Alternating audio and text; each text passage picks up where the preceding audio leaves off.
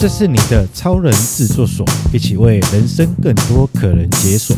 欢迎收听，下班后开始解锁。走在教学路上的风景啊，各位好，我是所长。今天呢，我们邀请到的一位很特别的来宾啊，在介绍来宾之前呢，先跟大家分享一件事情：人与人之间的、与家人之间的联系，最深、最深的情感，其实是来自于食物。嗯、而我们今天呢，邀请到我们那个小兰百变厨房的小兰老师。OK，啊，我们稍微掌声欢迎小兰老师。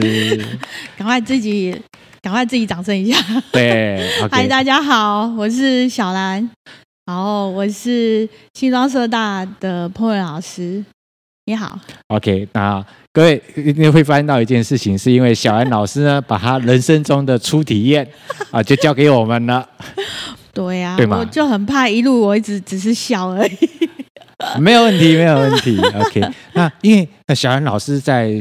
新庄社大这边是教料理的老师，对，OK。然后我想要问一件事情，就是因为很多事情都是有个起源的，嗯，那你是什么时候发现你在大概什么样的年纪的时候发现你你是对料理是有热情的？好啊，这这个话说也要感谢我我妈一个美丽的误会。怎么说？因为哦，妈妈是一个事业性很强的，呃。我妈是个理发师，嗯，嗯，嘿，那她自从我五年级之后，她开店，然后呢，忙得没空煮饭，哦，所以她就把整个厨房丢给我，自己去欧北部。然后呢，其实一开始是叫我先去买菜，嗯，但是你知道吗？哎，叫你去买菜，有妈妈有带你去上市场过吗？还是说就直接告诉你去了？其实我已经忘记我妈有没有带我去买菜过。嗯，那我只印象中那时候下课大概是四点，然后就借着我弟的脚踏车，嗯，骑着菜 骑着脚踏车跑去那个黄昏市场买菜。但是妈妈很聪明，因为妈妈是一个很会精打细算的，她就是给我一百元，然后搞定全家人的晚餐之外呢，我家呢一家六口，然后呢。还要带隔天的便当，现在不可能，一个便当都超过一百块了。是是是，就要叫我买食材，所以我就一百块去搞定。其其实你的经历其实跟我太太是很像的哦，真的吗？对，因为我岳母她也是呃理发师，她自己有开理发店这样。哦、但是因为理发师他其实工作时间还蛮蛮长的，蛮长的。对，然后其实晚餐他其实都不会在在家了。嗯、OK，然后因为呃晚上开完呃就是要关店回到家，其实都快十一点了。哦。差不多，差不多，对啊，因为都九点半、十点关店嘛，然后都快十一点才会到到家，所以那个中餐、晚餐都要自己搞定，这样。对对，嗯，小时候煮给家人吃，那怎么慢慢长大了之后，那现在有有在家里还是会煮给先生或者是小孩子吃？还是会，但是有一点比较麻烦，就是因为我先生他是工程师，所以他常常要加班。常常在公司吃饭，嗯，所以只剩下我跟我女儿两个人。其实我们两个人要煮，其实煮两人份很难煮。为什么？你知道吗？就是你不可能三菜一汤，很难很难。两个人真的很难，所以我通常会煮大餐，就是会常常回娘家，就是假日回娘家，然后把那个。呃，就是兄弟姐妹叫回来，叫回来，对，那我就煮起来才有爽快感嘛，对不对？对对对对对，这些老师就了解，而且那样子，我先生就比较，我我都是就是常跟我先生安慰说，看我回去就煮你你平常没吃到的，对啊，这样比较有成就感啊，对 对对，对不对，OK，好，然后我我们在谈这件事情，就是自己在家里喜欢煮。嗯，然后到后面真的会愿意跟大家做分享，其实他有一段不一样的一个历程在，历程在。那为了料理这件事情，你后来有进呃做怎么样的进修跟做准备吗？是这样啊，就是、嗯、呃那一年也很妙，就是我其实是离职了之后，我后来呃应该说我还没离职的时候，我那时候在电子业，嗯。对，然后我后来就是去，我我那时候另外一个呃专长是在教手工皂。啊，就是刚好新庄社大的为为什么差距很大，对不对？对是，其实我觉得社大给我很多的养分啊。然后我、嗯、我只能说，在很多人生机会中，那时候考上了呃手工皂的讲师。那我觉得在追寻自己的成就感之中，后来我也被就是朋友他们在就是说，哎，那你既然有兴趣，要不要去去去，就是去考个证照在？在我想说，嗯，好，手工皂讲师我也考上了。这么难的也搞定了，嗯，来考个烹饪看看好了。所以我就自己呢，我刚好也很很巧，就是刚好有亲戚他们有去在台北市有有一个烹饪教室，然后去学，嗯、然后他，他要去考，然后他也是在学烹呃学烘焙的，他是学烘焙。好，那我就听了之后，我就说好吧，那我也去那一家。去试试看，就是去上课上上看。嗯，哇，殊不知啊，我第一张丙级证照考在考的过程，这呃在学习的过程，我心想说：天啊，人家谁跟我讲说，哎，中餐丙级是考家常菜的？谁说的？我就是觉得说，哪有这么容易呀、啊？那因为丙级证照，我所知道，它就是啊、呃，就是呃，好像有六组嘛。对对，然后每每一组里面就是有一些指定的菜色嘛。对，他们就是看你抽到哪一组。是，但是很不凑巧，就是我那一年我在考的前一年，嗯、他们大改革，哦、然后呢，以前听说他们呃，对于那种盘式刻花的东西，其实是。就是切水花片没有那么要求，嗯，对，所以呢，大家都是跟我这样鼓励。殊不知那也改了之后，我们有一些菜色是从从乙级的菜色拉到丙级的菜色，对对对，所以难度有稍微提升，提高一点。然后其实比我想象中有一些难度。好，好，那我就对于本来就很爱煮，嗯，但是呃，对于去。进呃，就是去上了丙级的课程之后，发现我对烹饪这件事情有一点敬畏之心。怎么说？是因为我觉得我好像太把这件事看太容易。哦、我觉得就后来再反省自己一下。嗯，嗯对对对，就这样。然后后来考上之后，当然也一直还没有去走上老师这一条路。嗯，但是就。呃，但是我的那个丙级老师也很妙，就是他一直都很看好我，然后他也一直就是说啊，英兰，你以后有机会的话，你可以想走这一条烹饪的老师这一条路。我心想说，我又不是餐饮科的，我觉得很难吧，对我而言。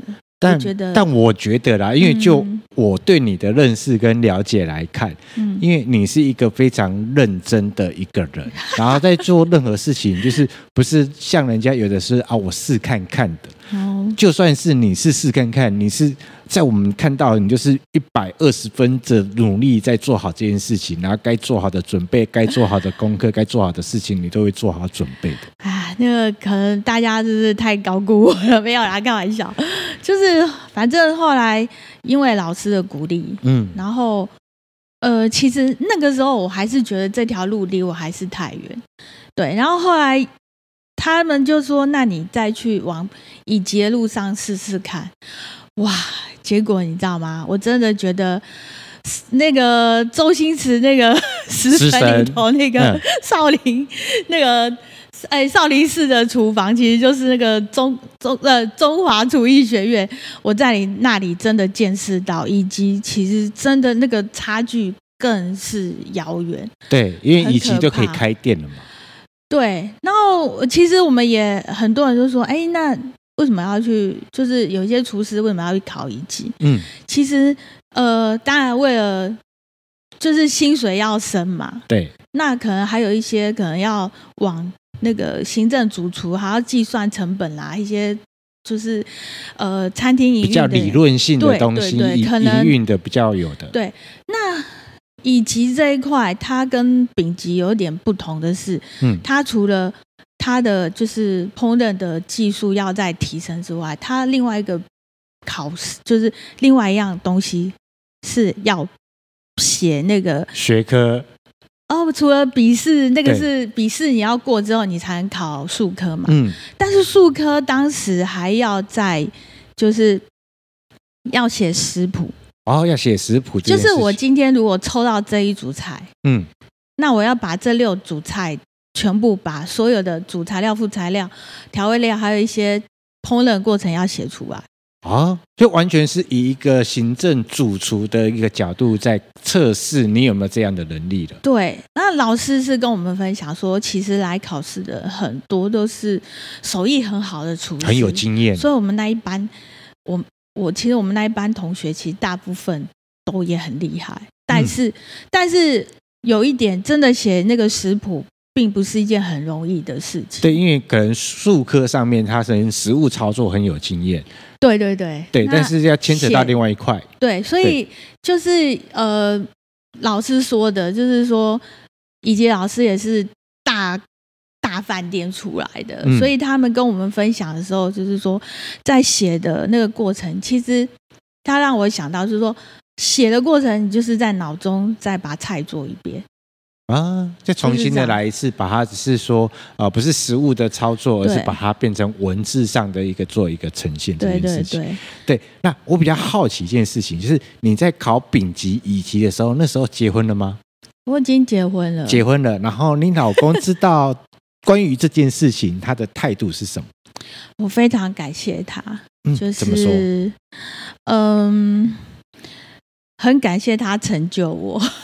真的，他算是我这辈子人生中真的，你关你是要讲恩人的话，有点好笑。不会不会，因为有句话是这么说的，就是成功了的男人背后有个伟大的女人。对。那我觉得你们家应该稍微角色换一下，对对对对，就是一个成功的女人背后有个伟大的男人在。对，我们家的那个是有点妙的。以前呢，我在上班，我们还在电子业的时候。我是把薪水交给他管的人，哦，但是他负责理财就对了。对对，然后我就负责花钱，但是也不是这样讲，我们就是我那个时候就每个月只留个一万块在身上，还要缴卡费，还要缴那个红包钱干嘛的？对，因为那个时候同事朋友还很多人都还陆续结婚，嗯，所以同事你知道我们同事很可爱，他们还说，哎，他说 Kenny 啊，你这个。什么名字？房子名字还是你老公的？还钱薪水交给他？那你到时候人财两失怎么样？我被骂的啊、哦！天哪！怎么会？怎么？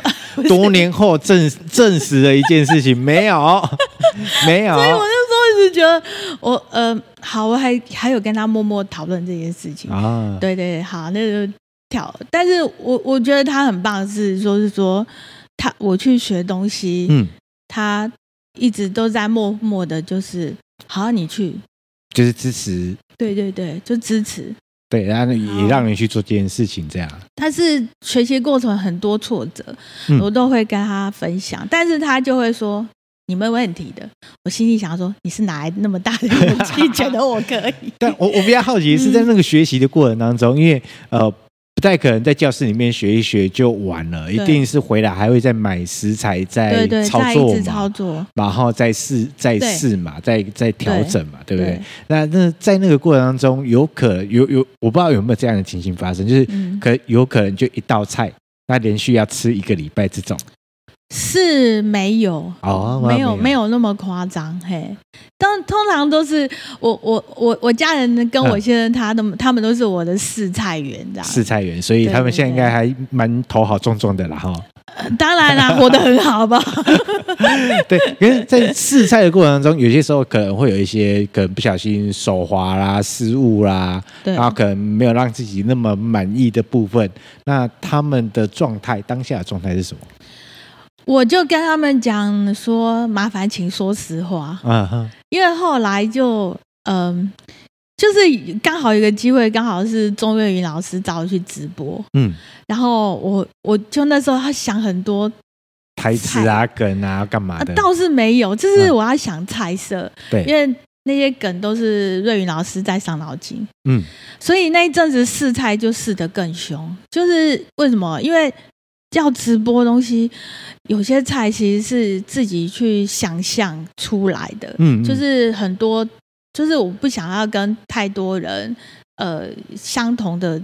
就是做过呃的菜这样子，那我那时候就是看了很多的很多很多的影片啊、食谱啊，然后还有啊，就是我说过，我就是很喜欢中餐，对。对，然后也研究了很多那种呃呃福建啊、广东那边的菜，还有江浙菜这样子，嗯、然后就是去去去去要直播，所以那阵子我。就是我，我几乎每个礼拜就要回去试不同的菜，就是做出来给他们吃，大家吃看看。对，我记得我那时候直播的第一道菜就是呃呃呃那个什么桑葚铺底，然后上面它那道菜的名称叫做桑拿鸡，所以吃了会伤就对了。吃，对啊，吃了会伤垃圾，其实吃 也伤，我是不太清楚啊。但是我只记得他们那时候第一口吃到我摘的桑叶是铺底，嗯、然后上面是放那个鸡肉片，还有放那些虫草去蒸它的时候，嗯，蒸完他们吃到第一口的桑叶说。好像好像在吃，好像老牛在吃草，所以我就我真的时候我就觉得很大笑，因为因为那个时候那个商商业的确不是刚好那个季节啊，嗯，是这样，所以我们也只好要想很多办法去解决这样。OK，对，对，好，那我我现在要来问一件事情，就是因为那时候是原本是从电子业，对，然后离职，然后开始呃，因为刚好周遭有人的一个鼓励，修揪，然后去开始考证照，嗯，那从拿到手工皂的讲师，然后去拿到那个中餐丙级，正式到乙级的一个证照，那跟来社大跑来社大这边当讲师，他又是一个。什么样的故事？好，那也真的很妙。嗯、那这也还蛮感谢我的手工皂同学，然后素素姐，因为那时候他跟月娟姐还有嘉恒他们，呃，还有薛老师，嗯，嘿，就是我那个手工皂恩师，他们刚好在社大这边有一个素人美食的那个课程，嗯，对，然后。呃，后来呃，我因为我也不太清楚前面老师他们讲，后来就是有一天，就是素素老师就跟社大推荐，嗯，说我也很会煮这样，后来我就加入了这个四人的团队。那其实那时候一开始在教的过程，我只能说社大也。给我们很洒脱，因为他们就是希望我们社员能够从一个素人，然后再慢慢的起来变成一个老师这样子。嗯，所以他一开始我们还没有呃在试教的时候，其实那时候还没有考上，就是来甄选讲师这个这个这个这个资格。嗯，是后来嗯、呃，反正那时候。呃，幼伟他就是也有鼓励，对，然后老师跟他跟他讲，因为讲那时候讲到幼伟就是社大的工作工作同仁，对对对，然后他他们就是也在 push 我们，对，然后薛老师这边是最大的助力，他就是觉得说我们应该要经历过讲师甄选的那个过程，人生是就是像解锁一样。对，解锁一样，就是生孩子有经过阵痛，就是那种感觉，你会觉得有一种脱胎换骨的那种重生的感觉。对，人生解锁啦，就是一个新的技能解锁。因为生小孩，我可能就比较没有感同身受的经验了。但啊，其实他。我发现到一件事情，就是其实你这样一路过来，他其实就是刚好啊有个机会，啊刚好有这么样的一群人，啊刚好也有人在后面在 push 你，然后你也愿意做好这件事情，然后就不断的去解锁解锁一个新的一个里程碑在，然后慢慢的到现在就变成一个呃我们社大的烹饪课的老师了，嗯，那在教学这个过程当中啊，因为从以前当学员，嗯，到考证照。到真的你自己站上讲台，真的要去操作，真的要教大家会的那个过程当中，嗯、那个当下你的变化，或是让你印象深刻的，我觉得那个心路历程吧，应该是说从一个学员要转换成老师这样说。嗯、虽然说那时候我一开始在当手手工当老师的时候，其实那种一些角色的琢磨也是靠自己，嗯，因为其实也很很呃很难去。就是说，每个老师也愿意跟我分享他们的过程，但是呃，我只能说这会，也就是说你碰到的状况，其实不见得他们碰得到啊。他们说的经历的事情，你也不见得你你会遇到。我只能说会有各自的故事。反正就是自己上来就对就对了。对对对对对，就是 嗯，兵来将挡，水来土掩，这样。那你还记得你开课的第一堂课那个当下的那个状态吗？呃，事隔多年之后，哦，我还真的有一点怎么说呢？那时候我就我我那时候就是先把就是就是好在之前有手工皂老师的经验带过来，嗯、但是。呃，还是有点紧张。那其实好在是，我觉得感谢以前在电子业的一些工作历练。嗯，就是我喜欢把东西有一些东西流程化，就是有 SOP 啊，有 SOP，对，有量化，就是我会，对对对。然后写的、嗯、呃食谱就尽量写的详细一点。对。然后我们买菜，当然就是反正就是买菜的时候。你就是把菜分好给学员这样子，对，而且不是说让他们自己去分，嗯，嘿，因为这又是另外的故事啊，哦、对对对对对，对，因为我刚刚谈到谈到一件事情，就是就像食谱一样，因为以前早期的食谱要酱油少许。油少许，那什么叫少许？其实很难抓。对，那有个量化也让学员比较好快上手，上手做做一件事情这样。那刚刚其实，在讨论呃，我们在分享在讨论过程当中，哎、呃，就我你你对你的认识过程当中，嗯、到现在你都还会去参加有些料理比赛。比赛对，为什么？都已经都考上比乙级证照了，你还会想要参加料理比赛？为什么？这个哦，实在是说啥也实在是。我只能说，大家都太看得起我。好，参加那个比赛是泰山农会这边给我的一个超，怎么说？给我一个历练吧。嗯嗯。其实我刚，我其实进来农会，我其实呃才大概三四年。嗯。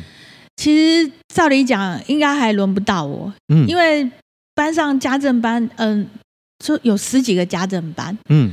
然后其实大家，我我进去农会之后，我才发现这些家政班的阿进们，每个都是怪物，太厉害了。对，真的妈妈的味道，阿阿妈的味道，太厉害了。然后、嗯、呃，好，那时候因为呃，农会他们家政班就是有一些体制，就是我我其实到现在还有点搞不懂。好，家政班之外，就是他们都会有一个义务指导的一个班，嗯，那、啊、里头当然也是各个。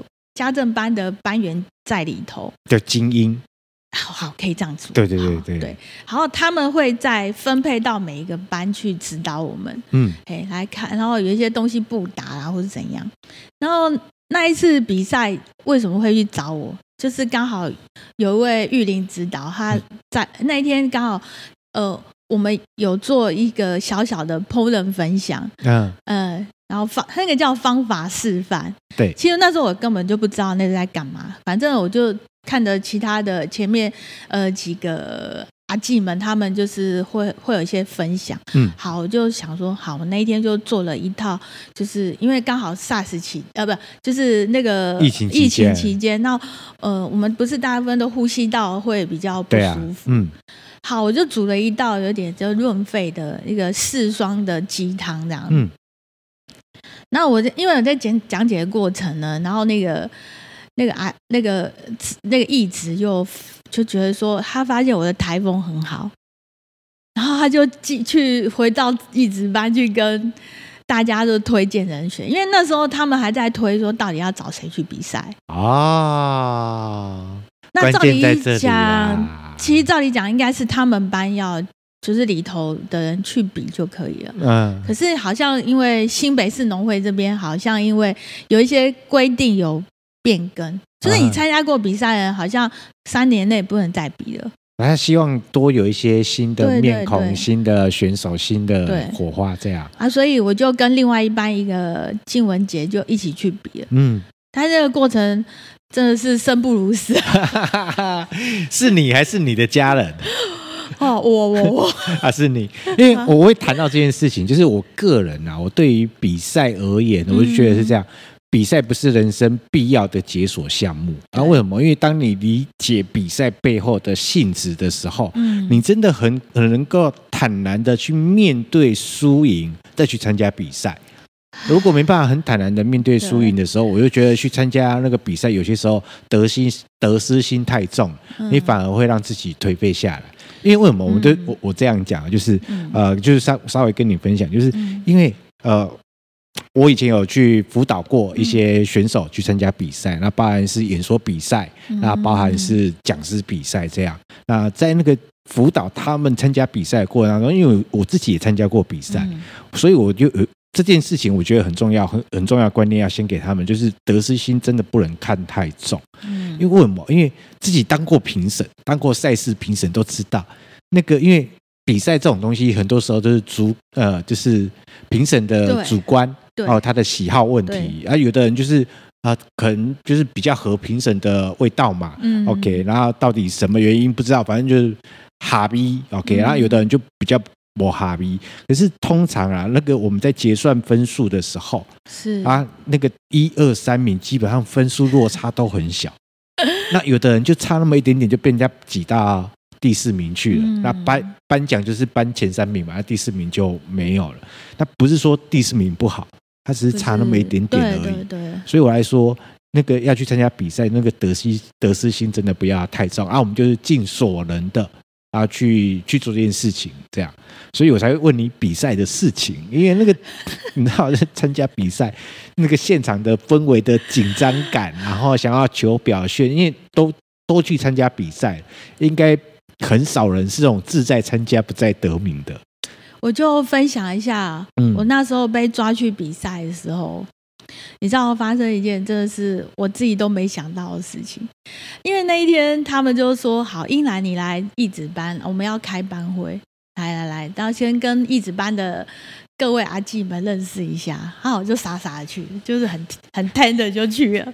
就一去之后，他说：“哎，那这次呢，就是英兰跟静雯呢两个上去，就是去比赛啊，在当代表了。当代表，好，我们就是啥？你知道下一下一下下下下一秒要干嘛？那那个先就是。”我们这次比赛的东西哈，他们已经做好了一一有一部分的草稿出来，PowerPoint。嗯，那英兰就上来先试试试试看一次。我我们那个比赛是这样，一个人在操作，我就是负责讲的那个人。哦，我负责解说解说的，对。对你知道我真的傻眼。怎么了？因为我东西完全没雷过，现场的即席发挥就变得很重要。我的妈哦，这我我对于那个做我们是做红曲米糕，嗯，我们的呃比赛的那个题目是这个，但是你知道吗？我连东西都还没吃到，就是。什么啊？我就要上去了。所以一边在做实物操作，然后一边在解释他的解说，解说他的整个操作的流程手法这些事情。对，那其实，在两个人的一个默契上，我跟我坦白说，我跟静雯姐也是第一次见面。嗯嗯。对，然后我们那时候还要去他家培养感情。对，对，所以你知道，我第一次上台讲的时候，其实非常的哩哩啦啦。因为，可是你知道吗？我们就里头呃，考题了啊，博士刚没上啊，要求啊，他已经要被考出来，真的，真的，我真的觉得说只能硬着头皮把它讲完。嗯、其实我当然知道我讲不好，因为我对这个所有东西都不熟悉，都不熟悉。嗯，对。但是那一次也给我，其实当下打击也很大，因为我我根本没有做好心理准备。嗯，对。好，那那也没关系。但是你知道吗？就是里头曾经常常去比赛得奖回来的人。一个阿纪就上台，就是说，如果他说英男今天这种表现哦，已经很好了。嗯，他说，意思是说，如果没有我的话，比赛就是你们其中一个。对，呀啊。然后，可是呃，我我。好，那那整个过程其实大家也都说，一楠你不用紧张，不用紧张哦，就平常心去比就好。但是呢，以前我们比赛吼拿第一名冠军的时候，怎么样怎么样的时候，我心想，哈，这种人最巴拉。不是啊，我就心想说，哇，你叫你叫我不要太紧张。可是你讲完这个，我要是这次没得名回来，我就死定了。你知道，就是开玩笑啊，开玩笑，就是、就是、呃，就讲一个故事，就是有一年我去帮一个团队，然后因为他们组织里面有办演讲比赛，然后我就帮他们的某个团队帮他们培训他们的演讲选手。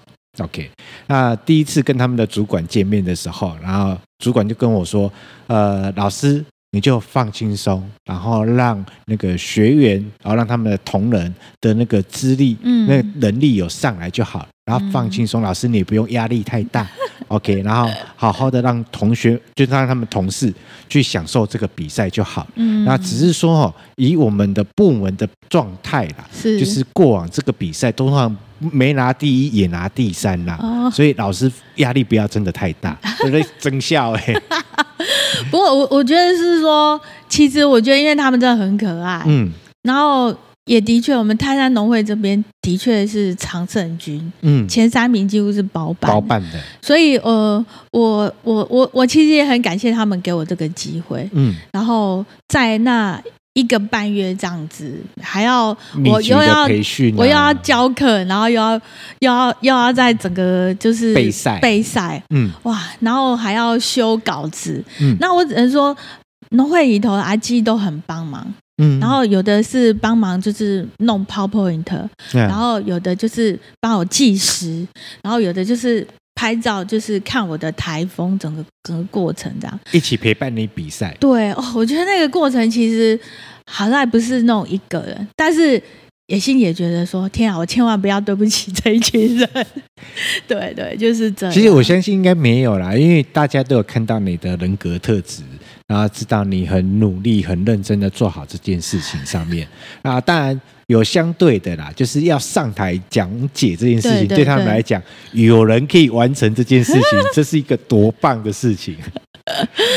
就是培养默契这一段，其实是我觉得还蛮难的，嗯、因为就是我就是不能说只是看着 PowerPoint 在讲，对，然后。你要注意到他现在操作在哪里，所以那时候刚好那个呃农会的另外一个叶指导，嗯、他们就给我一些还蛮不错的建议，因为他看了几次之后，他发现我不能跟其他的人的那种讲法是一样，嗯，他发现我。用互动式的方式会更自在、更自然。嗯，后来他们就建议我用这个方式。嗯，所以后来那一场比赛拿了亚军回来，就其实虽然他们一直说我们很有机会是冠军，但是我心里想说，我不要对不起你们就好。真的，真的，那个冠亚军都差那么一点点而已，真的，真的，那个亚军都很棒，都真的。谢谢，谢谢，对我讲真的，谢谢，谢谢。对，然后我们经过这样赛事的洗礼，然后包含在教学上面的整个投入，然后到现在，因为其实现在是一个工商忙碌的社会，对对对，尤其我们在北部，那很多时候晚餐，很多人其实是没有办法好好的跟家人吃饭的。尤尤其现在很多小家庭嘛，对，没有跟父母同住，那夫妻两个人都上班，回到家的时候，看是谁先回来，谁去买晚餐回来，不是谁先回来谁先煮晚餐。那唯一可以跟家人好好吃饭的，我说我我所说的好好吃饭，是真的去准备食材。然后去料理食材，然后去那个烹饪，然后到最后真的坐在餐桌上面，嗯、大家一起享用那个晚餐，嗯、然后最后的收拾，这是要好好的享用晚餐。可是现在我们很多都是外面买回来，然后吃一吃就没了。对，然后在这个过程中，尤其是啊、呃，我们小兰老师现在有在社大里面开烹饪课程。那这个过程中，你想要去告诉大家，这吃饭这件事情你怎么看？哎，我说实在，现在的人真的也蛮可怜的，嗯、想要好好吃一顿饭，其实我自己都觉得，好像我也平常也没办法好好吃顿饭，都很急。因为有小孩之后，嗯，就是很吃一吃，对，赶快，快，快，快，就是这样。有很多事情要做，功课要写，你反而真的是没办法很悠哉的吃。嗯，像我大概可以悠哉吃，大概就是就是真的回娘家。虽然他们都说大姐你吃的很少，啊，你也知道煮完饭的人怎么通常胃口不会很好，但是我会还是会吃。还是会吃，对，但是就是享受大家聊天吃饭的那个氛围。看到大家把那个餐盘清空，对，然后再看看哪一道还有留。赶快分一分。还好还好。嗯，对对对，对，那是一种好好吃饭，然后联系家人情感的一个好地方。对对对，嗯，对，好好吃饭。对，好好吃饭是一件很重要的一件事情。真的。对啊，尤其我们中式的美食哦，有八大菜系，然后其实只要是你喜欢吃，你喜欢做。然后你家人也喜欢吃，它就是一个最棒的一道料理。对对对，嗯，对，好啊、呃，我们我们节目也到这边差不多也快到一个尾声了。嗯、然后今天也非常谢谢啊，我们的小安老师可以到我们的百思集来来跟大家分享他这从事社大在从事烹饪老师的教学的过程当中的一路的转变，嗯、然后从原本的一个手工皂老师，然后考证照，然后考着考着就变成。烹饪讲师，然后被人家一路的推下来，对，然后任何的事物在他的身上，他愿意都去做尝试。然后你也看到他在这每一个新事物的尝试的过程当中所投入的认真跟准备。谢谢、啊，这也是他可以一路这样。他刚刚都很谦虚啊，都笑着说贵人的帮忙啊，别人的推一把，然后大家看得起我这样，让我相信这就是你的人格特质所发挥出来的。谢谢，所以才会让人家有愿意有机会。给你，然后让你去做这样的一个不同的人生的解锁。嗯，那如果没有解过这些锁，没有你这样的人人格特质，有可能你现在还在某个电子公司上班。有有可能哦。对啊，有可能。对，就就会变成这样的一件事情。那小安老师的一个粉丝专业呢，我会到时候会放在我们节目下方的说明栏位。对，然后如果对烹饪有兴趣啊，有些时候会在他的。粉钻上面会跟大家做一个分享，然后你可以跟大家稍微分享一下。那 FB 可以搜寻小兰的百变厨房，对，是的。好，那我们节目就到这里告一个段落。那喜欢我们的节目呢，记得要给我们五星好评。那各大 p a c k a g e 跟 YouTube 我们都会同时上架。那我们就到这里告一个段落，准备跟大家说声拜拜，谢谢君老师，谢谢，拜拜。